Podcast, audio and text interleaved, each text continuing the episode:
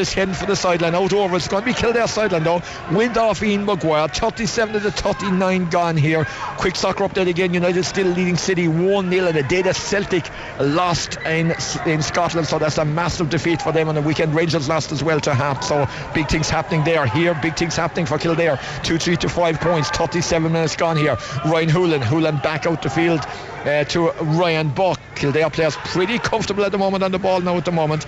Alex Beirne with it as well. They're into the second half and Brewster Park Armagh have stretched it now to lead 10-7 at the moment. And uh, that would be a good result for Armagh. They'll keep pace with Donegal at the top, of course. They'll have finished up with nine points, and on the way to a league final. You would imagine here relegation is the order of the day, not a league final. Kildare's Alex Beirne back towards the t- number 13, Kevin Feely, back across that half forward line to Daniel Flynn, who's out there, changed his gear. He's the confidence to jink around a couple of players, opens up the game. The hand pass, probably not brilliant there. Cork intercepted, though. McSweeney has it, gives it to Matty Taylor, who comes out of the traps like a greyhound, heading for the spin. Listen to the crowd behind. The Mallow man gives it to Tommy Walsh. This is a classic counter attack. Tommy going inside the far side. Goal on here.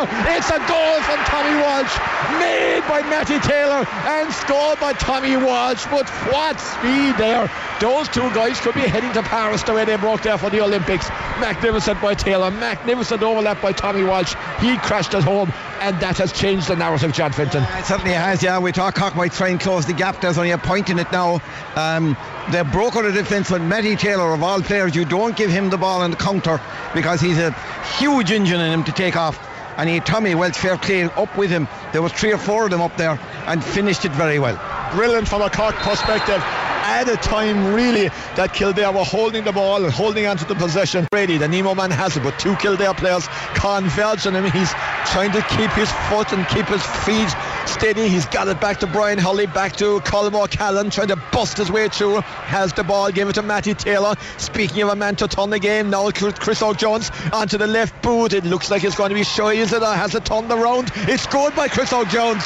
Lovely left footed kick. It was heading maybe outside the left hand post, but it just called around inside. It's 1 8 to 3 points. Chris Óg Jones with his second point of the day. Yeah, very good score for him off the left. I, we, we were wondering would it be would it curl enough for, for the score to um, to be completed, but he did do it there.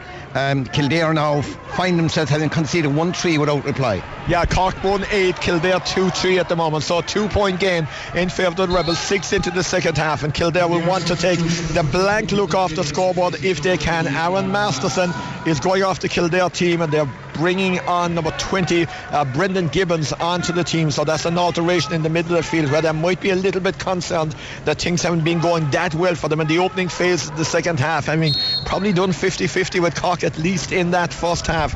Back now, 19 minutes into the second half, is Galway 3 7, Monaghan 10 points. That's in Division 1, round 5 games there. Kerry and Tyrone, the other game, of course, and Killarney is Kildare go forward here now with Paddy McDermott, and he's fashioned a free just outside the D.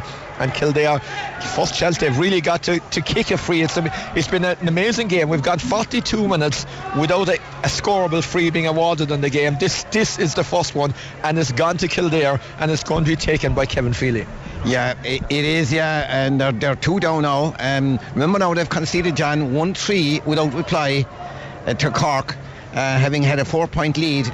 They're now a two point deficit. The need is to bring it down to one and to try and raise their game again and put a bit of life into their challenge. From the right hand side of the D with the left boot to Kildare, number 13.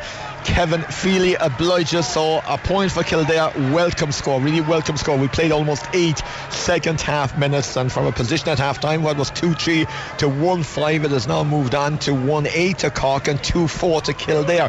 Kafka gone shortish with the uh, kick out just out the field to uh, Luke Fahy initially, and he uh, sends it back to the goalkeeper who's going to have the sun in his eyes in the second half. Uh, the Cork goalkeeper, Christopher Kelly, will Kildare make any use of that? I wonder at this time of the year it could be a tricky sun. Brian O'Driscoll already charging forward up the left hand side to Brian Hurley, who's come to meet him, laid the ball off brilliantly to O'Callaghan. Colm O'Callaghan inside his man. Can he finish with the right boot? The answer is yes. Three big players physically and three movements up the field. Brian Hurley to O'Callaghan, his first of the day. A bit more fluency now about this Cork attack, you would say, as this game is aging. Kildare's number 12 playing very, very deep from the kick out. Shane Farrell, give and go, and he gets it again. He's over the left half back roll. Bright sunshine there to the initial left half back, Jack Sargent. Kildare just with one point in the second half, trailing by 1 9 to 2 4. Much, much better from a Cork point of view, other side of half time as Ryan Houlihan. I don't know if there's any anything else in Kildare, John. Is there a, another kick in him or not? Daniel Flynn is after coming out the field now, and they, they don't have him inside to be able to hit that ball in, inside, quick inside ball that he could take on the defender. He's after coming way out the field, out around the middle, and um, I don't know do they have it on the bench either because losing those players that they did from last week, it's going to make their subs bench weaker.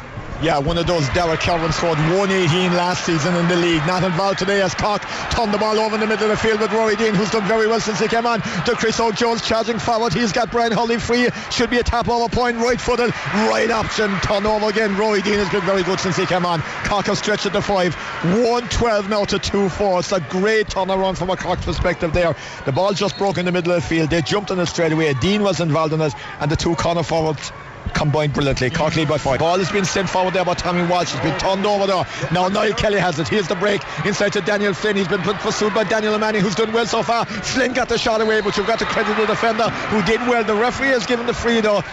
Daniel O'Mahony stayed very close to him. It made it awkward for him. He tried to go across the goalkeeper with his right boot. It went wide at the far side, but the sheer persistence of O'Mahony and the closeness he was made it awkward for him to shoot. Yeah, yeah. You once again, like Matty Taylor on the other side, the last one you want to give the ball to in a turnover is um, Daniel Flynn. And Daniel did very well while he didn't dispossess him. He did, as you say, he cut his options completely, and he had to. He, he didn't get great contact on the ball. Went right across the goal. There was no great threat in that shot because he was off balance. But Feely has kicked three points already. This will be his fourth. They're going to need more than that to turn this game around, and I don't know if it's in them or not. We've 20 minutes to go. Um, they're four points down. Yeah, Feely got the free because the referee deemed it a foul by Daniel O'Mahony, he's tapped it over the bar for second one of the second half. Kildare, yet another change. Sam McCormick is now coming on for the man that got the first goal in this game. That was Alex Brown, and Sean Powter has been readied by the Cork selectors as well. And it looks like who's going who's going off the Cork team. We're just wondering.